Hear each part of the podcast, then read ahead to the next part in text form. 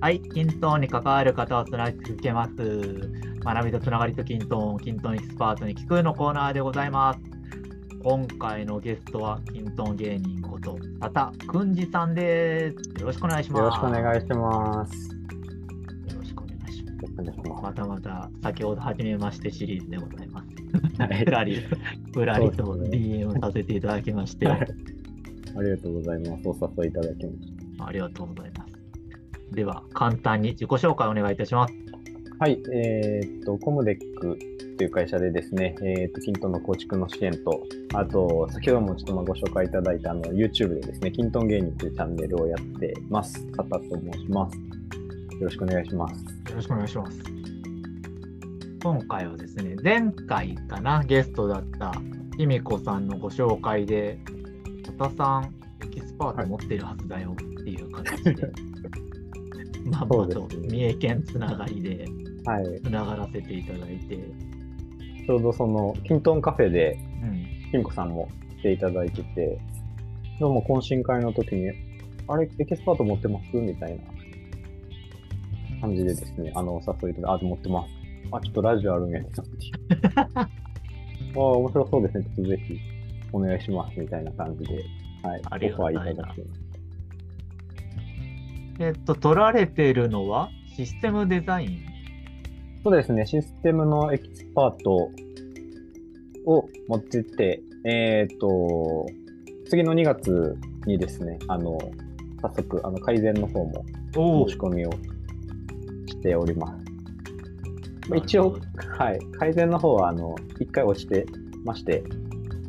はい、2回目の挑戦っていう形なんですけど、はい僕は4回落ちてますか？ら大丈夫です。え、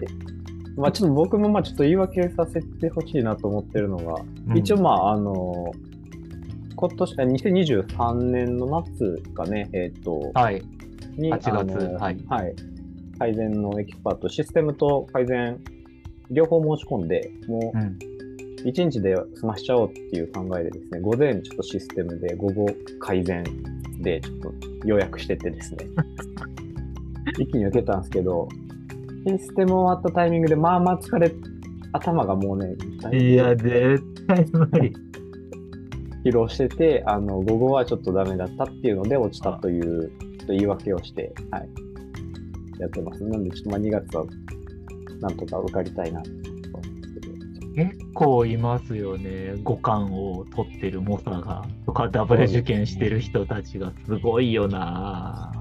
いやー、1日2個はちょっとやめた方がいいなと思いました。そうですよね。しかも、え、時間も近かったんですか？休憩期間。あんまなく。あそうですね、なんかあのテストセンターで受けて、まあ、ご午前、まあ、なんか10時ぐらいからうん。受けて、えっと、その後、まあ、1時、2時ぐらい、ちょっとまあ、お昼食べて、時間空けて受けようと思ってたんですけど、なんかあの、試験官の人に聞いたら、まあ、午後、ちょっとまあ、時間別に早めれますよ、みたいな感じだったんで、ああ、じゃあさっさと終わらせたいなってことで、もう、ご飯食べてすぐ、1時ぐらいに持ち、休憩なしで行っちゃったわはい、休憩なしで行ったら、す。すげえ。まあ、しんどかったですね。いやー、構集中力使いますもんね。あと、まあちょっと、三重県のその試験会場がだいぶ制限されてて、制限されてるというか、4日市しかなくて。で、まあ片道2時間ぐらいかかるんおで、ー。もうまとめて受けないと、確かそれもそれでしんどいなみたいなとこが、うんう実際、ダブル受験していかがでした？やっぱりこう、勉強の対策は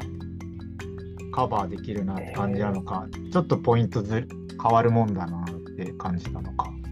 えっとそうですね、ポイントは、まあやっぱ、その、システムと改善で、うん。ちょっと方向性が変わるというか、なんか印象的には、システムの方が多分文字書く量多かっ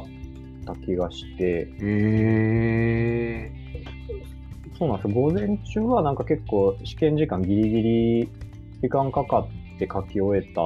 んですけど、なんか午後のは、なんかだいぶ時間余って、おうあれ？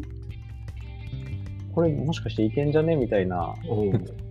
ので思ってたんですけど、まあ、なんかね、あの、多分何文字以内で記載しなさいっていう量が改善の方が少なかったのかなと。あ、そうなんですか。いう印象が。うんありました。和田さんが覚醒したから、そう感じてたんじゃなくて。多分も文字数、多分入力量がそもそも違ったんじゃないかなと。ええあ、そうなんですね。逆に言うと、少ない文字で表現しきらなきゃいけないっていう言い方もあるのかそこもしれないですよね。ありますね。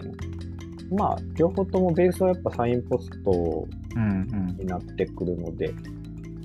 まあなんか勉強の効率というかは、まあ、一緒に受ける方がいいのかなと思ったりしました。僕もちょっといろんな人にそそのかされながら、いつかはって思いながら、そうカスタマイズの方に手を出すのが怖さと、いろいろ感じな。そうですね。カスタマイズの方は、スペシャリストの方がなんか大変だったような気が、うん、してますね。結構、覚えないといけないのが、うん。んて言うんでしょう。あの、最後のデベロッパーの API のドキュメント、はい。あれを割としっかり覚えてないとなんか取れなかったりそうそうですよね。え、それやっぱりあれですか、普段カスタマイズとかされてる立場でも調べればいいじゃんっていうところから比ですそうですべてっていうことですかね。そうです。そうそういうことですなんで、なんかその、ななんでしょう。そそこの違いなんてわからんわ、みたいな、あの、ななんその app. 〇〇ドットみたいなところのこう順番が若干違ったりとか、なるほど、なるほど、なるほど。それは覚えてないよ、みたいなのが、なんかすごい。はい、なるほど。そこ出てくるかっていう、なんか、そっいや。ちょっといつかは、そっちの道もまた歩み出そうと思いつつ、まだ腰が重いです。ぜひ。ぜひ。ありがとうございます。はいじゃあちょっとね、これを今日1月にレコーディングさせてもらってますけど、はい次の受験までにリリースさせてもらってね、少しでもヒントと勇気をね、与えられればいいですよね。でそうですね。はい。そして、タタさんのウイニングラン、ま ですね。それに2回目ですみたいな。落ちれ、落ちれなくなりましたね。ありがとうございます。で、コムデックさんとしていろいろ kintone を携わってると思うんですけども、普段どんな kintone に携わることが多い？んでそうですね。今、まあ、あの、コムデックって、まあ、伴走支援っていう形で、えっと、まあ、対面開発が結構メインだったりするんですけど、えっと、まあ、そこに、まあ、の、メインの担当として、結構、あの、キントンの、まあ、支援先のキントン構築に携わらせていただくことが多いかなと思ってます。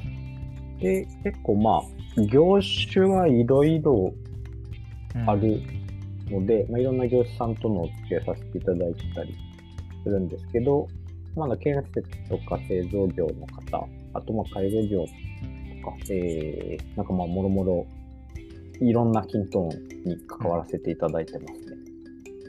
そのキントーンゼロから導入するステップに関わることが多い。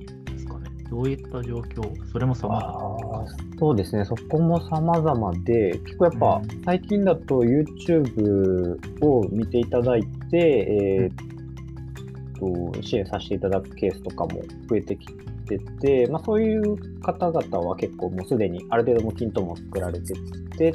まあ、ちょっともう少しより良くしていきたいみたいな形で、えーっと携わらせていただくっていうのが増えてきたなっていう印象がありますね。なんで、そうですね、以前は結構もう、キントンって何、キントン知らないよっていう、はいはい、会社さん多かったんですけども、まあ、やっぱ最近はもうすでにちょっとまあキントン使っててっていうのが増えてきてるかなっていう印象ですね。なるほど。それって業務とかもわあまりこう、はいろいろやってると、もうある程度業務の内容も把握できてるような感じで入ることが多いんですかね。こんな業務あるのみたいなこともまだまだあったりするんですか？あそうですね。まあ、こんな業務あるのもありますかね。あ結構、あ、こういう使い方してるんだっていうのを、逆にまあ僕らも気づかされるところもあったりだとか、こうちょっとここもうちょっと変えた方がいいんじゃないのみたいなところもあったりとか、まあ結構使われてる会社さんのいろいろ色があって面白いなっていうのは、はい、思いますね。もう新しく新規導入っていう会社さんだと、まあ、まあ、あの、キントン芸人色じゃないですけど、あの、はいはい色にで作ってしまうっていうのがあるので、結構やっぱ、既存のキントンを見るのは面白いなと思って、はい、日々やってます。なんか製造業とかね、建設業とか幅広くやってると、キントン以外のシステムともに触れたりとか知る、見る機会も増えそうですよね。そうですね。あ結構まあ基幹システムが別であったりとかで、うん、まあ、その補助というか、えーと、その期間の中でできないところをピントンでされてたりみたいなところとかは、そうですね、最近だと結構まあ、そのアプリ間、えー、とサービス間つなぐようなところの開発とかもさせてもらったりとかもあったりしますね。でその辺って何ですかね？そのある程度お客さん側でこうつなげたらいいよねってイメージを持ってこられるのか、佐田さんの方でここにせっかくデータんだったらこうやってした方がいいですよみたいな、キントーンから、キントーン相談された時に他のシステムを見せてくださいよっていうようなアプローチをこちらから仕掛けるってことですか？あそうですね、両方のパターンがあって、そもそもなんか、えっ、と、キントンと機関システムつなぎたいっていう入り口から入ってこられる会社さんもありますし、えっ、ー、と、まあ、キントンのところで結構まあ進めてたら、まあ、実はちょっとこう、こういうシステムも、機関のシステムがあって、みたいなところで、あ、それちょっとどうなってるんですかっていうところと、まあ、せっかくだったらそこつないであげるともっと効率化できそうですね、うん、みたいな形で話が広がっていくパターンと、はい。ここもやっぱ会社さんによって、様々というか、うん、いいろんなパターンがあるなと思いますね。なんかきっかけはね、そういったその YouTube を見てとか、使い切れずっていうところからかもしれないけど、どんどん奥深くとか広がりとか作れそうですよね。うん、そうですね。やっぱ前後のやっぱ業務ってどうなってますかってところが、うんあの、あるので、そこをやっぱお伺いしていくと、いろんなものが出てきたりとか、はい。紙のものが出てきたりとか。はい、はい、はい。そうですね。なかなか面白いところだなと思ってますね。なんかこの機械どうやって使ってんですかとか、物理的なものとかも不思議なものに出会えたりとかしそうですよね。そうですね。やっぱまあコロナ前までは、うん、まあ訪問させてもらって、えっと、実際のこうお仕事の内容みたいなのを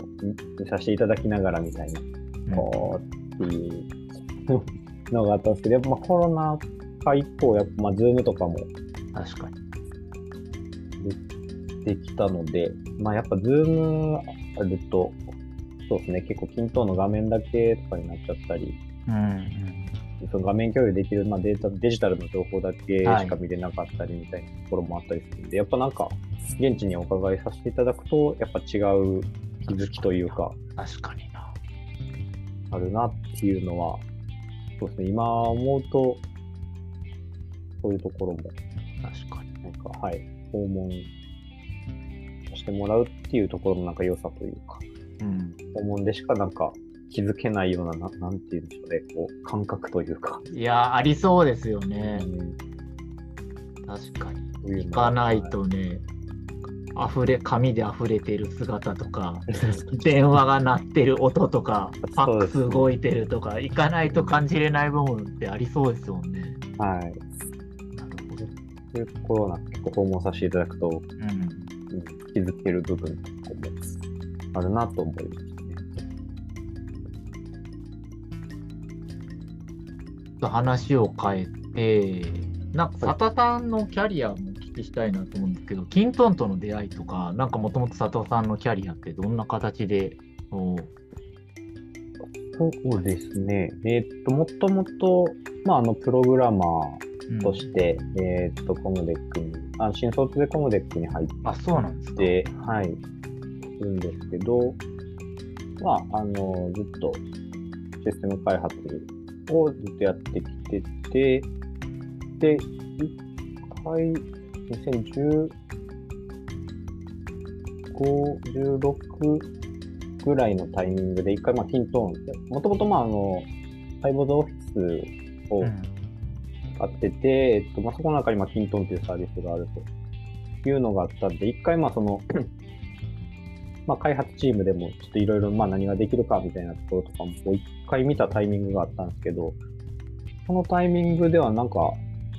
あんまり、使いアンサーというか、えーそうなんですね。これ、まあ、確かに、こう、ドラッグアンドロップで、こう、アプリ作れるのは、すごい、まあね、あの、結構その、システム作るときに結構画面1個作るのでも大変なんで、それがまあパッとすぐできるってとこがすごいなっていう、まあ、衝撃は受けてたんですけど、それをまあ実際使えるかって言われると、あなかなかどうやって使おうみたいな感じだったんですけど、そうですね、そこからまあなんかちょっと休憩期間じゃないですけど、いうんあまりキントン差は、まあ、出会って若干期間が空いてから、俺やっぱキントンで便利だな、みたいなタイミングがあって、あれは何ですかね、多分、モバイルアプリとかがかけですかね。多分、モバイルで、そのシステム開発のモバイルの対応するのって結構大変で、キントンだともう PC もモバイルもそのままうんうん使えるしっていうので、えっ、と、そうですね、ちょっとキントン使ってみようみたいなきっかけがあって、これめちゃめちゃいいじゃんってなっていったんじゃないかなとえいう記憶ですね。ー、そうなんだ。一回ピンとこ来てなかったけど、なんかこれ直すっていうか見直すきっかけがあったってことですね。そうですね。っていうのと、まあ、結構やっぱお客さんからも、うんこう、まあ、ちょっとこういうシステムが欲しいみたいな時に、えっ、と、キントンでちょっと提案してみようみたいなきっうんうんかけもあり、まあ、そこでより、まあ、ちょっとなんかキントン実際開発してみて、あ、キントンめっちゃいいじゃんっていうんうんううんうんので、どんどん、まあ、キントンに惹かれてったっていう感じかなとは思う。もともとあれですかね、ご自身でプログラミングできてやり続けてるから、そのローコード開発っていうところはあんまりピンとこなかった感じなんですかね。いや、えーっと、そこも、まあ、やっぱ作っプログラム組んで、デバッグして、で、まあ、リリースするみたいな、このまあうん。一連の流れって、まあ、めちゃめちゃ時間かかるので、もう、キントーンだとね、ほぼ何もし、まあ、もうアプリというか、項目だけ配置して、後でもうリリースできるっていう、うこのまあスピード感はもうめちゃめちゃ、当時も衝撃を受けたのはすごい覚えてますね。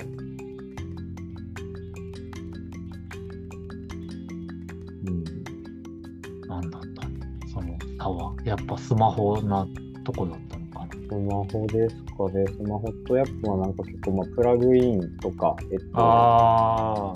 まあキントンでできないところ、カスタマイズもできるし、うんうんプラグインっていうのも、まあ、当時少なかったですけど、えまあ、機能拡張もできるところがあるので、まあ、それやったらもうキントンの方にカスタマイズして、できないことができるようにしようみたいなので、えっ、と、使うようになってったのかなというとこですかね。ちょうどその頃僕が三重県ですれ違ってる頃ですよ。15年、16年ぐらい。そういうことですよね。僕が、僕がドハマりして、で、ホームブリッジの QR コードを作って、三重の山とか民宿に配りまくってた。ああ、そうそうなんですね。街のアンケートを金村でしませんかって、たまたま観光協会の方とね、先ほはいどレコーディングの前で雑談させてもらってたんですけど、観光協会の仲間とやって、これだとアンケートいっぱい取れるよって話で。うんうんうんうんうん。そうっすよね。やっぱなんか使い方とかですかね。うん。もっと早く、そうですね。教えてくださいよ。ななんですかああ、三重県に行ってたのもね。そうそうそうですそうですね。そうですね。いや、ちょっとこれからまた三重つながりしたいですね。いいそうですね。そっか。じゃあそこからはもうぐいぐいkintone 好きになり、うんエキスパートの道をたどっていくみたいな状況になってる。そうですね。そこから結構まあ試験、アソシエイトの試験から始まり、うんあとまあコンプリートに憧れてたので、うん。おお。はい。取れるようにと思ってたら、また新しいのが出て、という、はい、今に至るみたいな感じですね。でじゃあ早ければ2月 ?3 月ぐらいにコンプリートだぜを高らかにそうですねチャンス。がまた訪れてるように、はいこ。となんですね。いい面白いな。じゃあその試験に欠かすことのできないヒントンサインポストですけども、はい。なんかそのそれぞれのパターンっていうよりも最初うんステップとしてどの辺大事に思ってるかって、まあ、お客様も様々なのでいろいろあるかなと思うんですけども、はい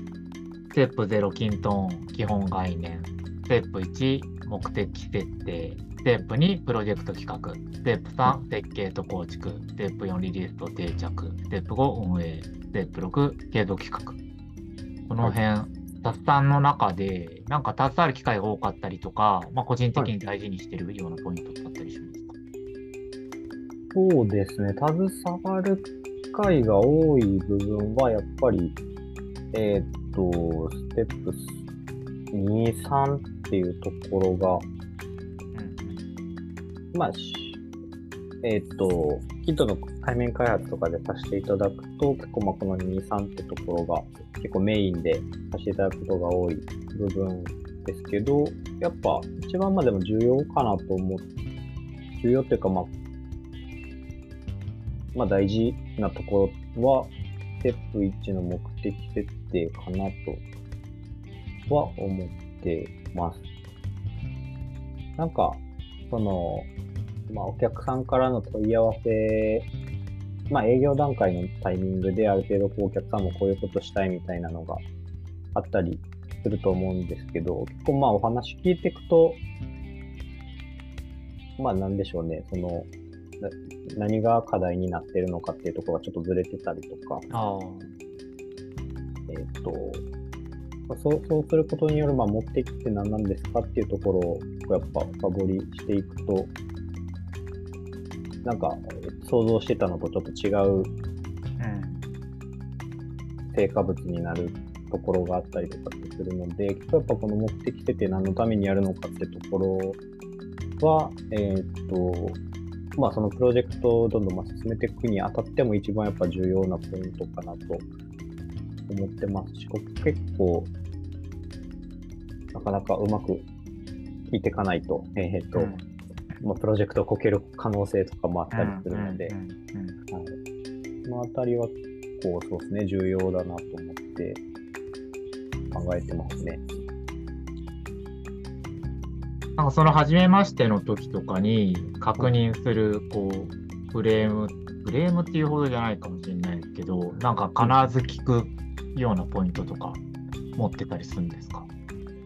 あまあ、そうですね、もう、単純に何のためにやるのかってところは結構聞くようにしてますし、でも最近だと、やっぱその YouTube だとか、えっ、と、あと、コムデクであの、コムデクラボっていう、えっ、と、温度メディアで結構あの、はい。の事例とかを公開させてもらってたりするんですけど、結構ある程度その、これと同じ感じでやりたいみたいな依頼の時は、えっ、と、ある程度、あじゃあこういうところ今課題ですかっていうのを、まあ、イメージできたりもするのうんうんうんで、結構まあそういなく進めていきやすくなったなっていうのは、えっ、と、ちょっとありますね。なので、そうですね、まあ、ポイントとしては、まあ、何のためにやるのかっていうのを、まあ、一応改めては確認するようにところは重要かなと思ってます。なる結構サインポストも浸透しつつあるんですよね。お客様向けにサインポストでってこう見せるような場面とかも、でサインポストってものがありましてみたいな紹介する場面もあったりするんですか、ありますね。あんまり、えっと、そうですね、キントンもともと使われてるか？会社さんとかだと、まあ、サインポストご存知だったりとかもあるんですけど、まあ、今、新しくキントン導入しようと考えてますみたいな会社さんだと、まあ、結構、まあ、サインポスト、えーそんなんあるんですかみたいな、リアクションだったりするので、結構、まあ、そうですね、その、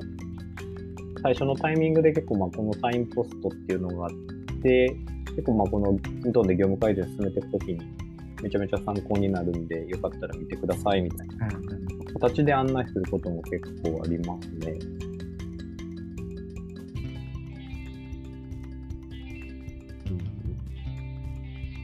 その時ってお客さん側ってスッて受け取ってくれるのか、システム動けばいいんだよみたいなリアクションをもあるのか。どうですかね。まあなんか読んだフィードバックをもらえてないですけど、うんどうなんですかね。なんか物が欲しいっていうかアプリを作って欲しいみたいはない依頼の場合だと多分あんまりサインポストは受けないのかなとは、と思ってますね。なんかキントンを使って会社の業務をより良くしていきたいみたいな、まあ、逆にざっくりとした要望というか、うん。課題感を持ってらっしゃる会社さんとかだと結構このサインポストあるんじゃないかなとうん。その思います。業務改善をあれですよね。お願いし続けるんじゃなくてそのな中の人間も含めてっていうことですか今の話そうですね、中野を含めて、まあ、最終はまあ自立というか、うんうんうん。えっと、その会社さんの中で、まあ、内製化というか、均等の、はい。まあ、このサインポストの継続企画ができるようにしていけるのが、やっぱ均等を使ってもらう中での、やっぱ一番いいポイントだと思うので、まあ最初からなかなかね、そういう考え方で均等を使おうっていう会社さんはなかなかうん珍しいというか、稀なんじゃないかなと思いますね。なんでまあ、やっぱキントン使って、うちから交互支援させていただく中で、こうね、そういう、このサインポストの考え方もちょっとインストールしていただきながら、うんうん内製化できていくような形が、まあ一番いい形だなというふうに、はい、考えてますね。そうですよね。なんかもともと後々こいつに作らせたくてねみたいな形言ってもらえたりするとなんかそのうん目指すべき姿が明確になっていいですよね。そうですね。どこをゴールにするのかっていうのは、うん若干ね、こう、人の、まあ、教育というか、の部分だと、やっぱりね、えっ、と、実際にどう作っていくとか、どう考えていくみたいなところも、うん非常にお伝えしていけるので、なんかキントンこのサインポストのこのサイクルにしても自分たちが自社とかすごい身近な会社でこのぐるぐるぐるぐる自分がいる前提でイメージするかどっかのタイミングで手放すバトンを渡すっていうイメージするかによってまたなんかねアプローチとかこううん力の入れるポイントって変わってきそうだなって個人的には思っていて。はい。そうですよね。その当時、なんかそのサインポストが公開された時に、社内で、その勉強会みたいなのうん。やって、その時の、何かな、えっとなんかその時にですね、かいまあ、感想文じゃないですけど、なんか、ええいいな見つけてください。見つけてください。ばっかりなっていたと思うんですよね。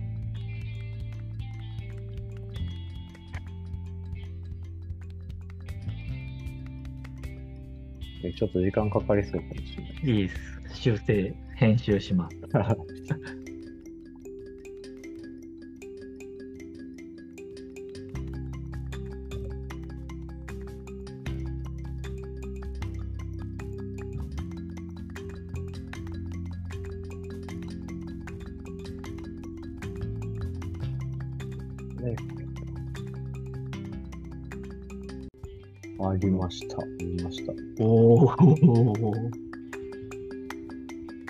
えーと、当時の僕はですね、えーと、具体的事例も記載されててイメージしやすかったと。で結構まあ、その当時も対面開発で結構支援させていただいてたんで、まあ、うん。その時に結構考えてたのが、なんでしょう、こう感覚的にはこう分かってるけれども、なかなかその言語化っていうのができてなかっうんたところを、このサインポストが結構言語化してくれてるようななんか印象を受けたと感想を書いてます。ちょっとだいぶ上からの話になってますけど。は いいやー、多分これを聞いてるサイボーズ関係者、ニヤニヤしてるだろいえいえまあただなんかその、えっと、初回結構読んだときに、まあ、実際にこの全部書かれてる内容をう。実施できるかというと、なかなか難しいなと思うん。部分もあって、結構まあこの会社の規模とか、うんえーっと、まあその会社の属性というか、まあ、なんか文化みたいなとこはいろも踏まえて、なんか結構お客さんに合わせて、このまあサインポストも崩して使っていくのがいいかな、みたいなのが、えーっと、このサインポストを最初ちょっと読んだ時のなんか感想としてなんか残ってうんうます。んなんかね、その、あくまで答えじゃないですって言い続けてるけど、これで良かったんだとか、なんか、うん裏付けしてもらい、勇気をもらえたっていうか、そうですね。すごい、なんか明文化されることで、やっぱりなんか、ししっくりくるという、こそうう、なんかね、腹落ちするっていう、すごいツールだなというのも感じましたね。うん。2年以上経て感想文を読み返させてしまう。掘り起こせましたね。た。それを起こせた。よかったです。よかったです。ありがとうございます。じゃあ最後、佐田さんにとっての、これも定番で聞いてるんですよ。佐田さんにとってのキントンはキントンを端的に、言うとキントン。キン完トン、キ璧ン。トン。まあやっぱキン、そうですね。キントンはキントンですよね。うん まあ、そうですね。結構やっぱキントーン自体、どんどんアップデートされていって、はい。まあいろんなプラグインも出てきて、こう、結構まあ何でもできるようなツールになってきたなっていうのが、えー、思ってるところなんですけども、まあ、何でもできるっていうのも、まあなんかある程度何でもできるっていううん。ところかなっていうのがあって、やっぱまあある程度できるっていうのがなんか、キントーンはキントーンというか、キントーンの良さというか、いうのが、僕のキントーンはキントーンですかね。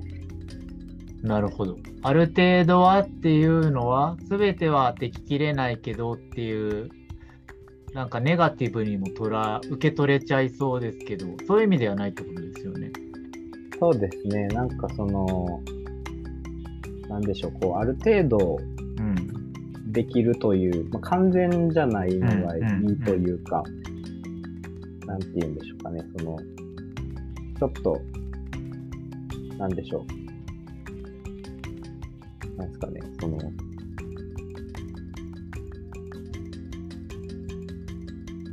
なんですかね。まあ、その、に人間もちょっと欠点があるぐらいが可愛いじゃないですけど。可愛げのある感